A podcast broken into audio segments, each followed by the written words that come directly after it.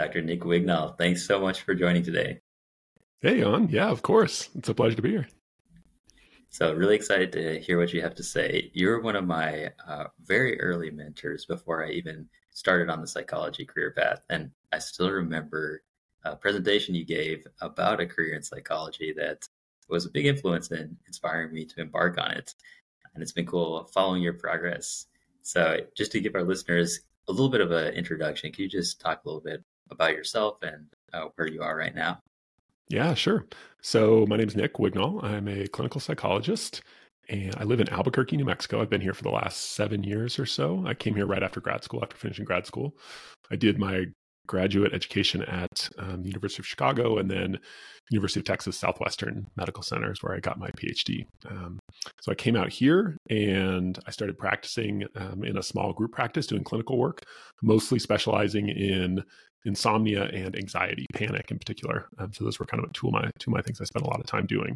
And I just worked one on one with folks, doing individual therapy for oh, let's see, about six years, I think. Um, and then I more recently, I've started working for, um, I work for a startup um, in the kind of corporate consulting space, doing kind of well-being and culture consulting um, with organizations and teams.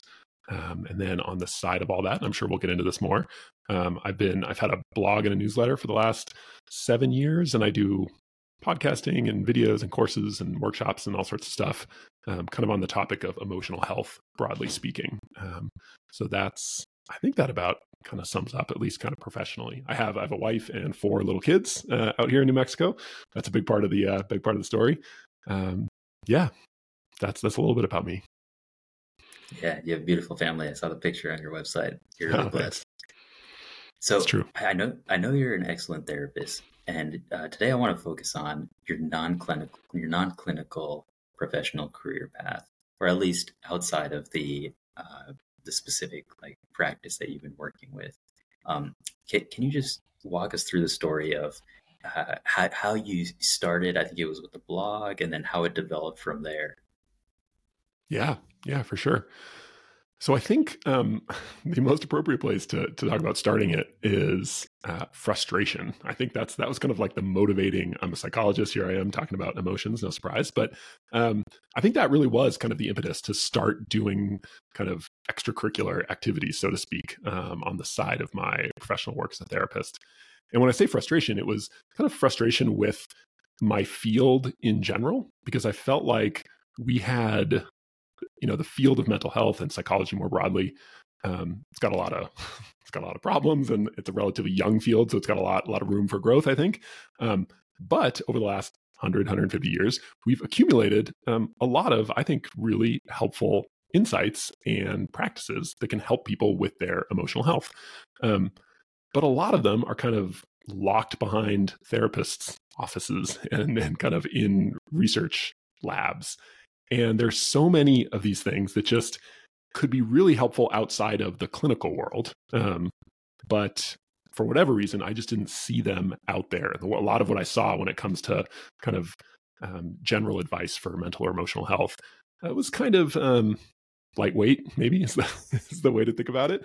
And then we had all these, this really rigorous, solid uh, kind of uh, insights and again, techniques and practices in the clinical and the research world but they either were, literally weren't making it out at all into the into the public realm or they did but they were it was done in a way where they were too esoteric and obscure and and researchy and overly academic the form of them was. So it was really hard i think for people to actually understand grok on and understand and, and, see why it would be helpful. So anyway that was just like really frustrating to me. I remember thinking uh, when, when i first started working with insomnia clients um, i didn't know anything about insomnia. I didn't study it all in grad school. I didn't do anything until i i got into this practice. And my boss was the he was the he was like the head editor for this journal.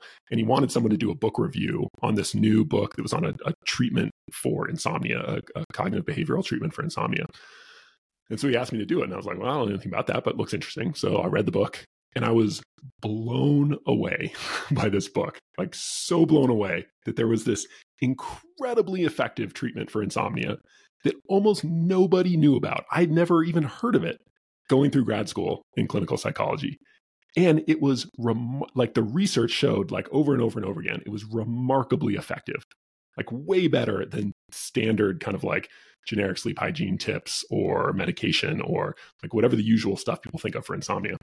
Anyway, so I got so interested in this, I was like, well, I'm going to start doing this. I'm going to start. I went to some conferences. I went, you know, took some workshops. I learned how to do this this approach, and sure enough, it was wildly effective. Like so effective. So many clients I had had suffered with insomnia for decades, and within months, like gone.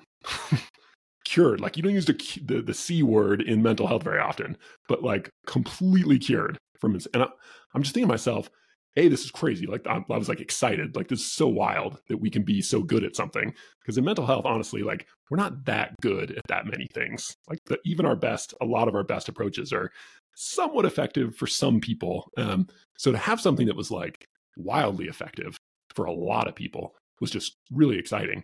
But then again, the like the frustration crept in, which was this is nuts that just only people who have you know a diagnosis of insomnia who are coming in to see like a mental health professional who happens to know about this treatment which is a tiny fraction most mental health professionals have never heard of cbti or cognitive behavioral therapy for insomnia.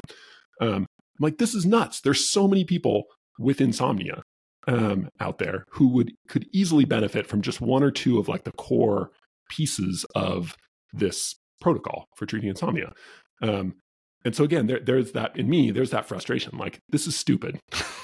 this is stupid that more people don't know about this. And it's not that hard, or it shouldn't be that hard. It doesn't seem that hard for me to kind of package this up in a relatively accessible way and say, like, hey, here's this thing. Try this if you've got insomnia. Um, so I sort of thought, like, what the hell? Like, I'll start, I'll start a blog. I guess that was like a thing people did. So I spun up a website and a newsletter, and yeah, I just started writing articles about like you know what what is insomnia and how to overcome it and you know cbti for insomnia or things about panic attacks and how panic worked and stuff like that. Um, and initially you know crickets like i'd look at my analytics on my website and it was zero people have visited, visited your website today. And i'd send out my newsletter every week and it would go to 10 people half of whom were uh, were family members. But i think i had that sort of inner kind of drive again largely driven by frustration. Like it just, you know, I was like getting mad every single day that this stuff wasn't more widely available. And so I think the combination of that frustration and I just really, I love, I think, you know, I, I did therapy for a long time um, and I enjoy doing therapy, but I think at heart, I'm a teacher. Like I love explaining things and I love explaining things in emotional health, especially. And so writing about these things and trying to, capture the the the substance of the you know what we know from research and practice but in a way that's really accessible and appealing and you know anyone can sort of understand and take in.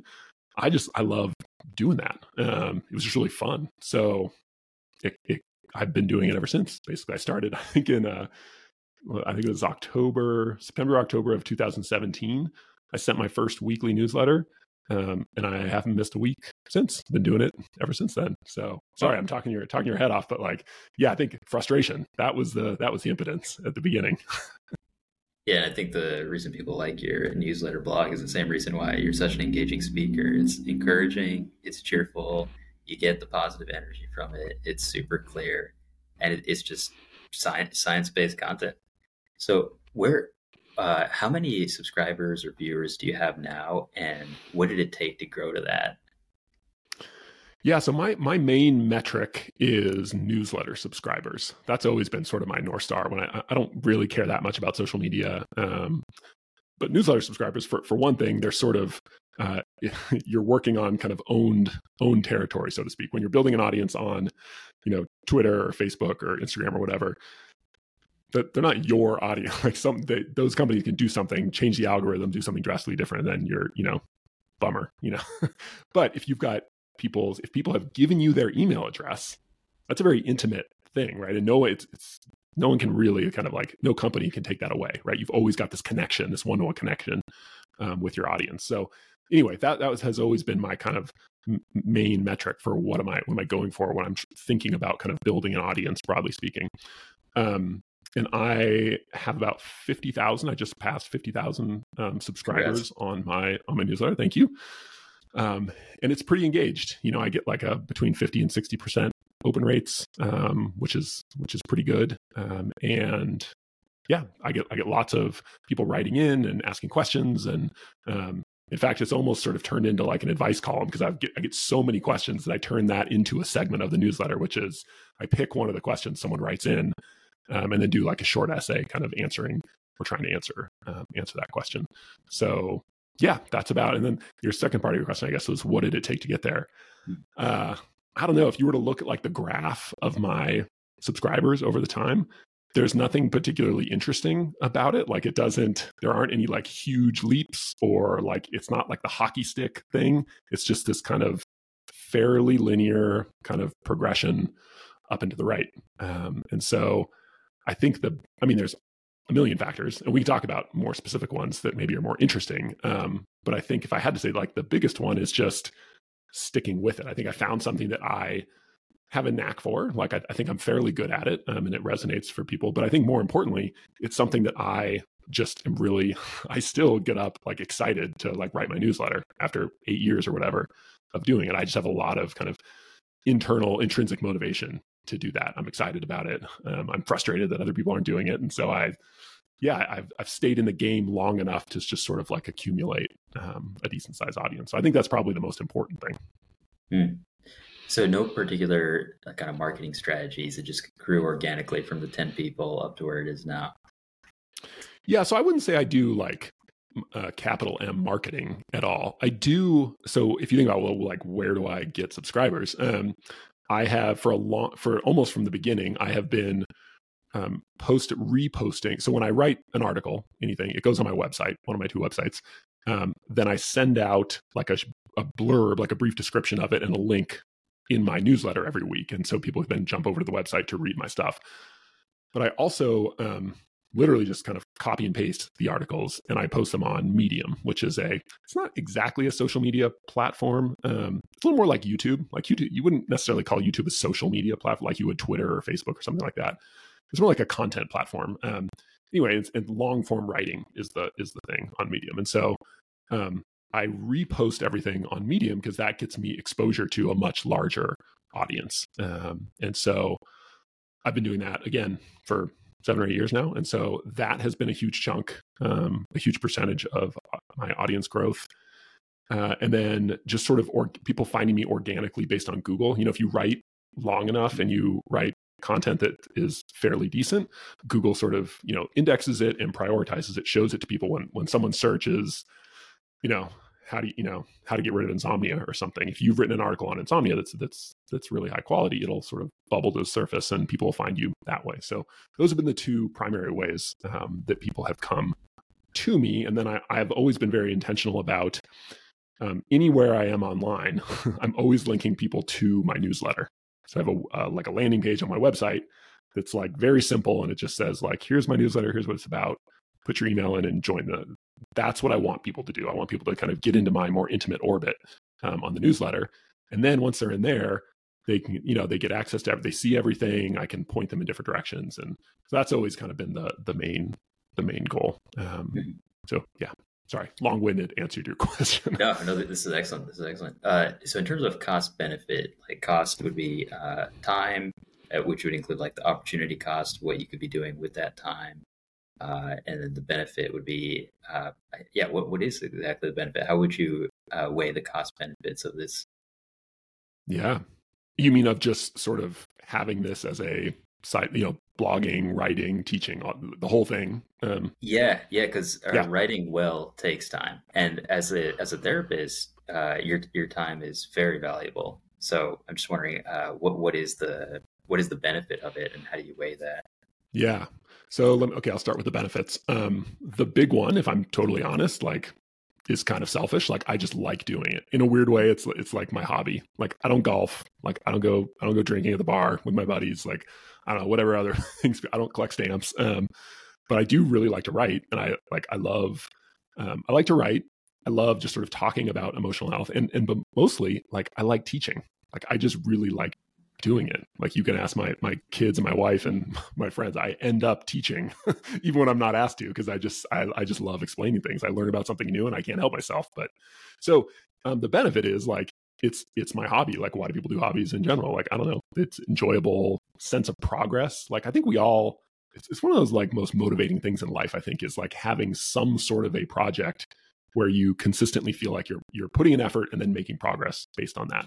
And for you know, for a lot of us, it's our jobs, our work, could be could be hobbies, could be our sports league that we part like whatever. Like we like a sense of progress, and so that's certainly like just for me personally, like I get a strong sense of I like getting better at something and helping other people get better and and getting the little reward from doing that. Like it just feels good to be sort of making progress, whether that's seeing your subscriber count pop up or having more and more people write into you saying how helpful stuff was. Um, I just like that, just kind of selfishly. It just feels good. um, so that's that's one on that level. And I say that because I think that's a little underrated. I, there, there's other reasons, and I'll get into those, but um, I think it's I think that's been a big part of the at least the kind of sustainability of a project like this for me is this I just have so much intrinsic motivation for it. Um, I, I, almost couldn't not do it um, in a way. And then other things are like um, like socially, like the relationships I, I've built as a result of this have been incredible. Like professional, I mean, yeah, other all sorts of other mental health professionals that I've gotten to know over time, either because I've had them on my podcast or I've met them on Twitter and you know struck up a relationship.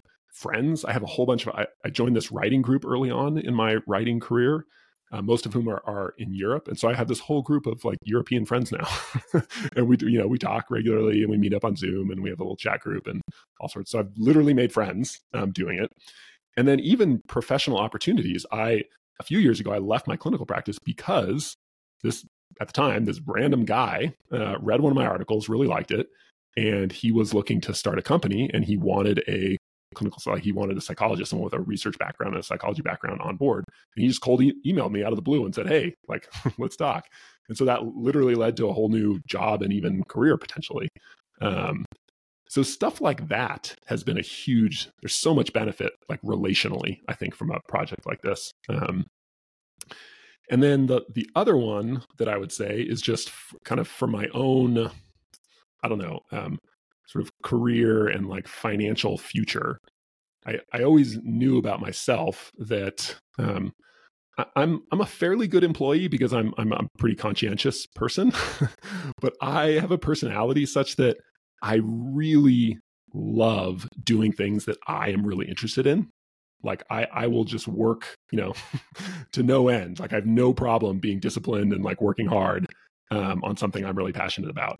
Um, as evidenced by like this whole project like i just I, it doesn't seem like work to me it's it's honestly just really fun and, and energizing but i hate doing stuff that i'm not interested in like really hate it um and you know I, i'm i'm again i'm decent at being a, i can kind of suppress that um when i need to and and be a reasonably productive conscientious employee but i've always known about myself that's probably not sustainable like eventually i want to be in a situation where I'm kind of calling the shots. And I come from a family of entrepreneurs and um, tend to be around a lot of people like that anyway. So I think I've always known that that's somewhere off in the future. It wasn't immediately in the future, you know, like eight years ago or whenever when I started. Um, I was just starting to become a therapist and I knew, you know, I, I wanted to really see what this was like and put in the reps and get good at it and learn a lot from it. And um, so I was in no hurry to kind of go off and do my own thing. But I knew that eventually that was a place I wanted to get to. Um, and so I thought, well, this thing I like doing anyway, writing and teaching online, um, if I kind of build up a audience and a reputation and a skill set for doing this well, this could be the platform for me doing my own thing professionally later on. Um, so I think that's yeah, that was a big um, that's been a big uh, benefit, and I think will continue to be um, will pay dividends, so to speak, um, in the future. So that's a big one. Um, downsides, you asked about downsides. Um, certainly time.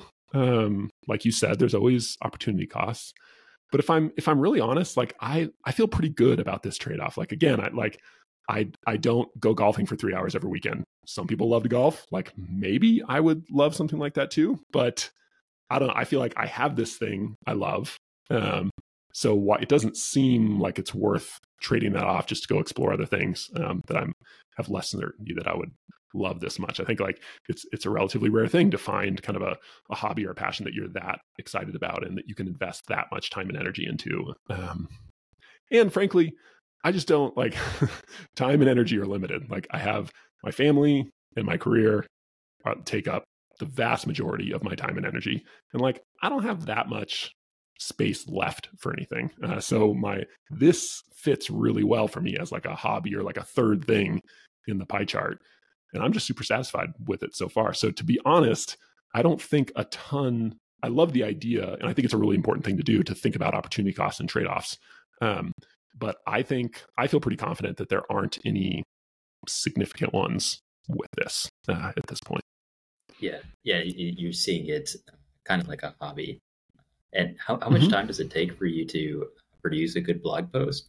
And is there any direct uh, financial incentive Mm, how much time and is there a direct financial incentive? Yeah.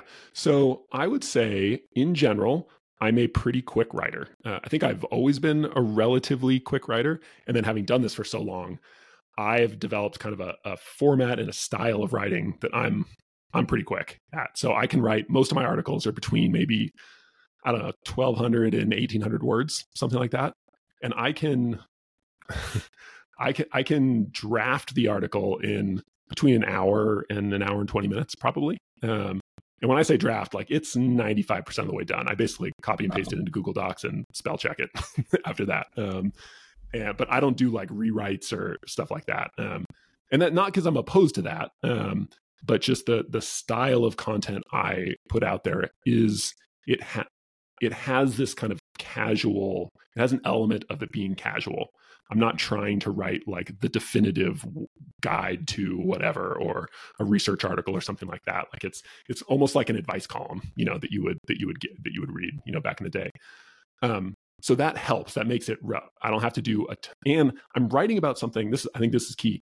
I'm writing about topics that I spent close to a decade talking about every single day with people. So when I go to write an article about insomnia or panic um, or you know chronic worry or something like that. I've the article is essentially like a version of a conversation i've had 500 times. So just kind of spitting it out onto paper. I, I i write like i talk. And so to me writing is like it's almost like hopping on a podcast and someone says so i you know i keep getting panic attacks even though i've tried x y and z. Like what do you recommend? And like I, as everyone listening now can tell i can just sort of start gabbing and like go off the cuff about something like that um, and I can I seem to be able to do that on writing just as you know just as easily as I do um, in you know in visual or audio format. Doesn't necessarily mean it's good, but um, anyway. So I think that's the I'm, I'm a fairly fast writer, um, and then in terms of the direct, there there isn't there isn't a super direct financial benefit to putting the articles out. Um, the closest I get to a direct financial benefit is Medium has a partner program, much like YouTube's partner program, where if you um, if you're big enough, if you generate enough views, they'll pay you they'll, pay you some amount per per view essentially. Um, so I at this point I built up a big enough audience to where that becomes a, a pretty significant um, number at the ever at the end of every month. Um, so for if you like averaged out over the last few years my earnings from the Medium Partner Program. Remember, I, I write an article, goes to my newsletter, my website, but then I repost it to Medium, right? And so all on a given month. I, you know i don't know. There's a bunch of those. And so i i probably make between two and five thousand dollars a month from medium partner program earnings. Um, so that's a fairly direct um, income generator. But but really the more valuable thing with doing that is the newsletter subscribers i get because those people then come into my orbit and they can they can buy much more expensive things that I offer, so courses and workshops and stuff like that. Um, so so it's kind of a twofer, right? You get the the you get new subscribers because people join, read the article and they they join my email list, and Medium pays me something um, for basically giving them content um, for their platform. Hmm. Okay, let's jump into these other offerings that you have. Uh, how mm-hmm. did they develop, and what's your vision with them? Yeah, um, so other paid uh, kind of mm-hmm. products or offerings. Yeah. Mm-hmm. So I do a few things. Um, I do I do one off workshops. So probably I don't know six or seven times a year, I'll do a sixty or ninety minute workshop over Zoom. Um, and I'll, i only advertise it to my newsletter. I say, you know, the week before, I'm like, hey, I'm going to do a workshop on insomnia, or I'm going to do a workshop on how to communicate better with your spouse, or whatever. I do all sorts of topics. And then, yeah, I basically I put together kind of a. It's usually a deck, like a, um, and I it's on a specific topic. And my goal for those is I want to teach one specific tool or or like exercise or technique right so it might be if i'm doing one on chronic worry and anxiety i love my favorite technique or exercise in that in that kind of domain is something called scheduled worry like it's a specific exercise you can do and so i'll talk i'll spend 20 minutes 15 20 minutes describing what chronic worry and anxiety are like why they're a problem whatever i'll show this exercise and then i'll do like a you know 20 or 30 minutes for q&a where people can ask questions um, and those are like you know, th- I think 35 bucks. Um, so I want those to be pretty accessible. Like people, it's it's almost anyone could afford if they were interested in a particular topic. Um, you know, 35 bucks, and then you get the recording and stuff like that afterwards. So that's that's the workshops. Um, and I typically? Sorry. Oh, I'm sorry. I think you were about to say how many participants you get for that. Yeah. So I I will often. What do I? I, I end up getting I don't know, like I'd say around 50 maybe is my average. So I'll, some of them, depending on the topic, if it's a more obscure topic, I might get 30. If it's a really popular topic, I might get 70 or 80. Um, so it, it depends a lot on the on the topic itself. Um, so yeah, so I do those, and then I do um, I do bigger courses, and I basically have two types of courses. I have um, standalone courses. My uh, current standalone course, or uh, not standalone, self-paced um, course. So it's a video course and you don't there's no live component you just you purchase the course and then you work through the videos and the exercises and stuff at, at, your own pace whatever you want it's, it's like me talking like this and there's usually graphics i'm showing you know visualizations graphics and stuff too um, and so i have one my, my current one that i'm really working on is called creating calm um, and it's about chronic worry and anxiety um, and how to address chronic worry and anxiety so that one is that's $150. So it's more expensive, um, but it's also much more comprehensive. So the workshops are like a tiny slice. It's like I'm going to teach just one thing. Um, this course is much more. It's like it's everything I think. It's not everything there is to know about chronic worry and anxiety, but it's my kind of like complete playbook for if you struggle with this. Here are like the most important things that if you do this, you're you're like 90% of the way there.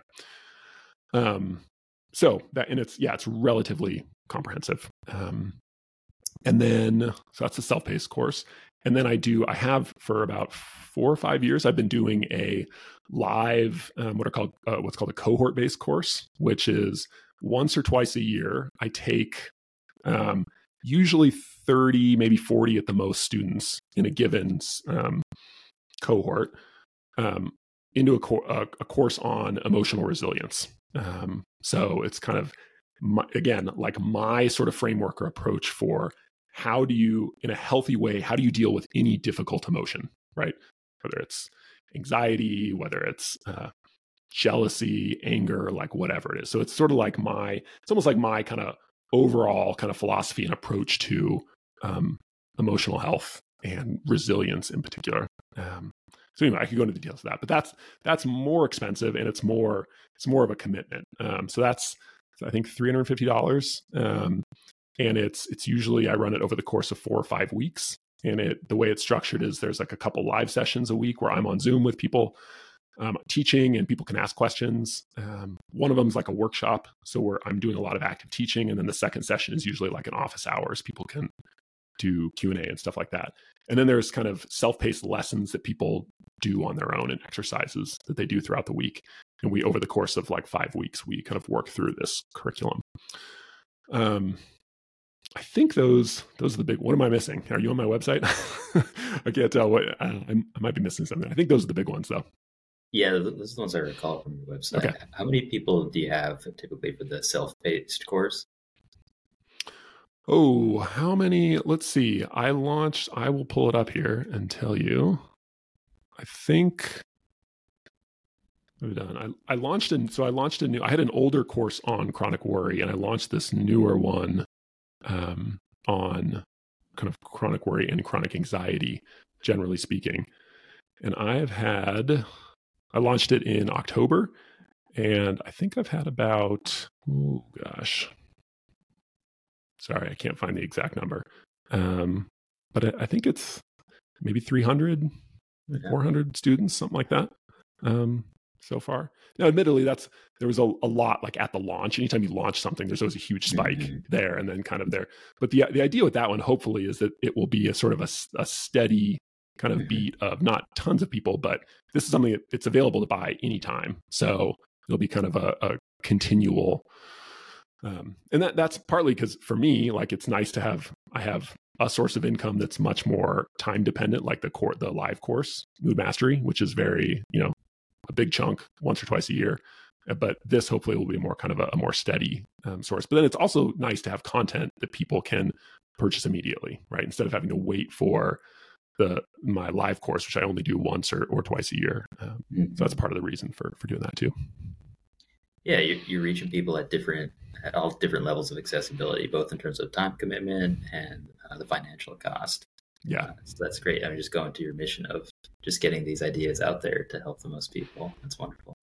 Yeah. Uh, where, where does the podcast fit into all this? What inspired it? What's the purpose of it?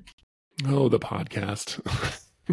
um, I, I, I say that wistfully because it's been on a little bit of a hiatus. I started it uh, like everyone else in the world. I started a podcast during COVID when COVID first started off. Um, and I guess the the the imp- okay, if I'm if I'm being totally honest, the impetus was like I like podcasts and I think it'd be kind of fun and cool to start a podcast. Like it was that uh, selfish and short sighted, probably. um, and it obviously fit within the kind of generally speaking what I do. It was it's like another kind of um, in addition to my articles and my classes and courses and stuff. This is like another way people could kind of learn, and something that was like a little bit less me.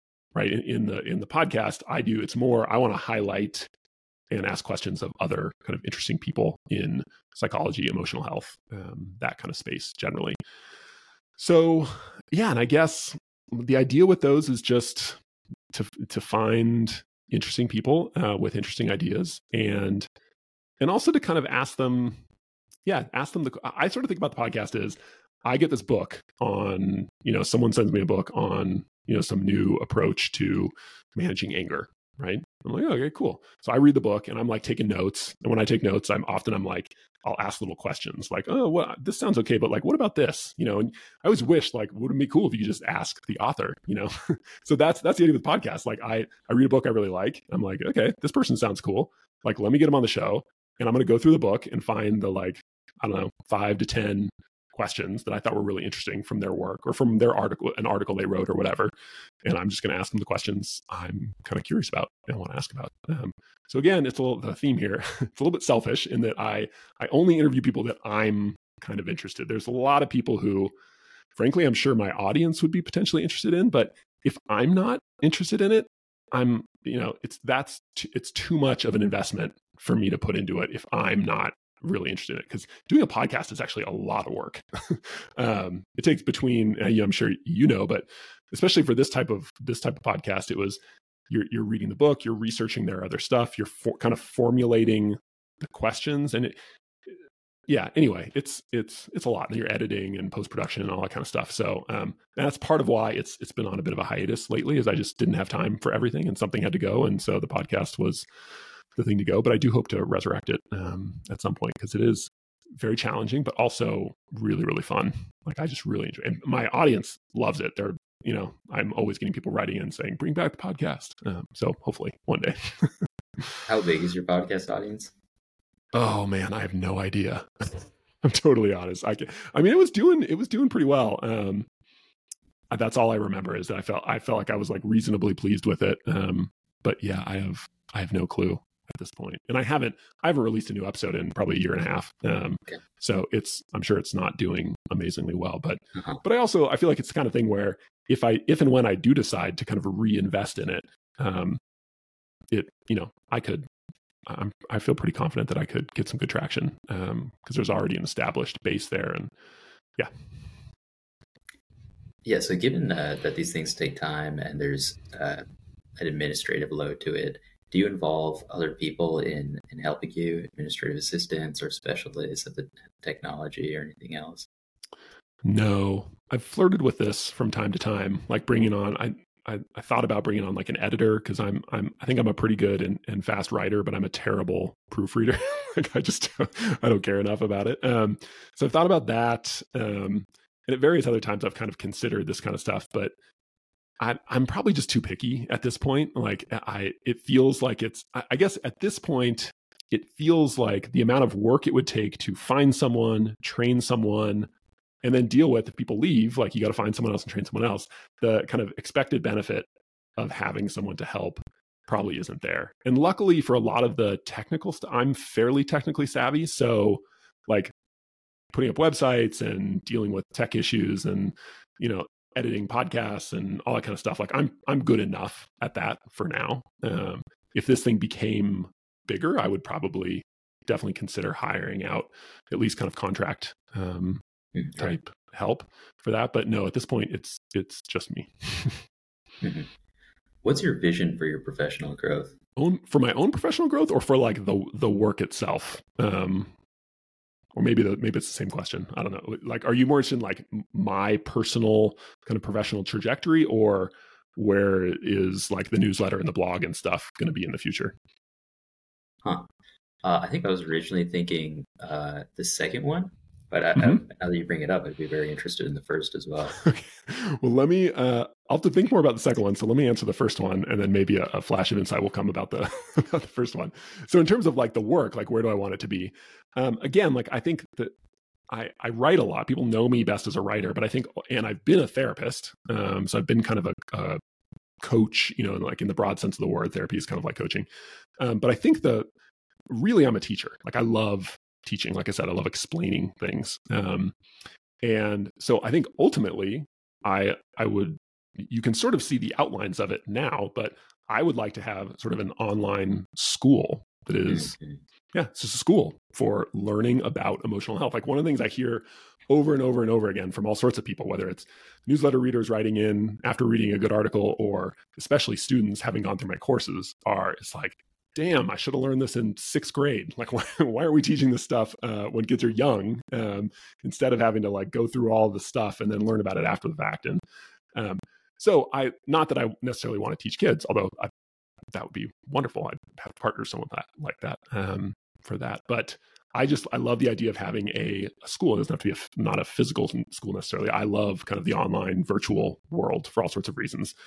Um, but just a place where um, people can come to learn about their own psychology and emotional health and um, the kind of emotional side of personal growth um, is a lot of the way I describe what I do. And so that could um, continue to be me on some level, just writing advice columns and teaching stuff. But ultimately, I think the other thing I would like to do more of too is bring in other people, other voices um, to kind of do more of that. But that's hard because, again, I'm pretty picky. and most of the stuff I encounter in the space of kind of psychology and emotional health, I'm either I flat out don't like it, um, or I think it's it's not substantive enough, or it's not. Um, I worry about uh, sharing a lot of the stuff I see out there with my audience because I just I don't feel like I can support it fully. So finding people who I feel really confident, like this this person, um, Johan, yes, let's bring him in. Uh, he's a solid dude. That's hard. Like curating the appropriate person for my kind of vision is that's mm-hmm. something that would take a lot that would take a lot of time and, and, effort. But I think ultimately it's something I would I would love to do. Um, and even just selfishly because I I just love learning um, from all sorts of people and um, so anyway that yeah so I think that's kind of the kind of vision um, and then for myself personally where where do I go? Like I'm just I don't know I'm I'm kind of like a learning junkie. Like I'm one of those people who could if I if I was like obscenely rich and had a huge trust fund or something, I would probably just be a perpetual student because I just love like learning from people. um, like I used to love in, in grad school going to grand rounds, which are if people aren't familiar, grand rounds are um, you they're especially common in, in like medical schools. Um, but every week, let's say Wednesdays, somebody you know it could be someone from the faculty gives a like a 30 minute talk say on their little like research specialty and then there's like a 30 minute q&a afterwards where you can like ask questions and just learn and anyone can attend right you don't have to be a neurosurgeon you can just go to this neurosurgeon's talk and like listen and learn about his little or her little kind of you know niche in neurosurgery. And then sometimes they invite they'll invite people from other schools and places to come in um, and give talks, and so you get exposure to people from all over the place. So it's this wonderful like kind of mixture of collegiality and learning, but it's also a little bit casual. It's not as kind of like stuffy as as academia academia typically is. Um, so I just I love that. Like I just want to be around that all the time. So I hope my professional growth involves more and more being in situations like that.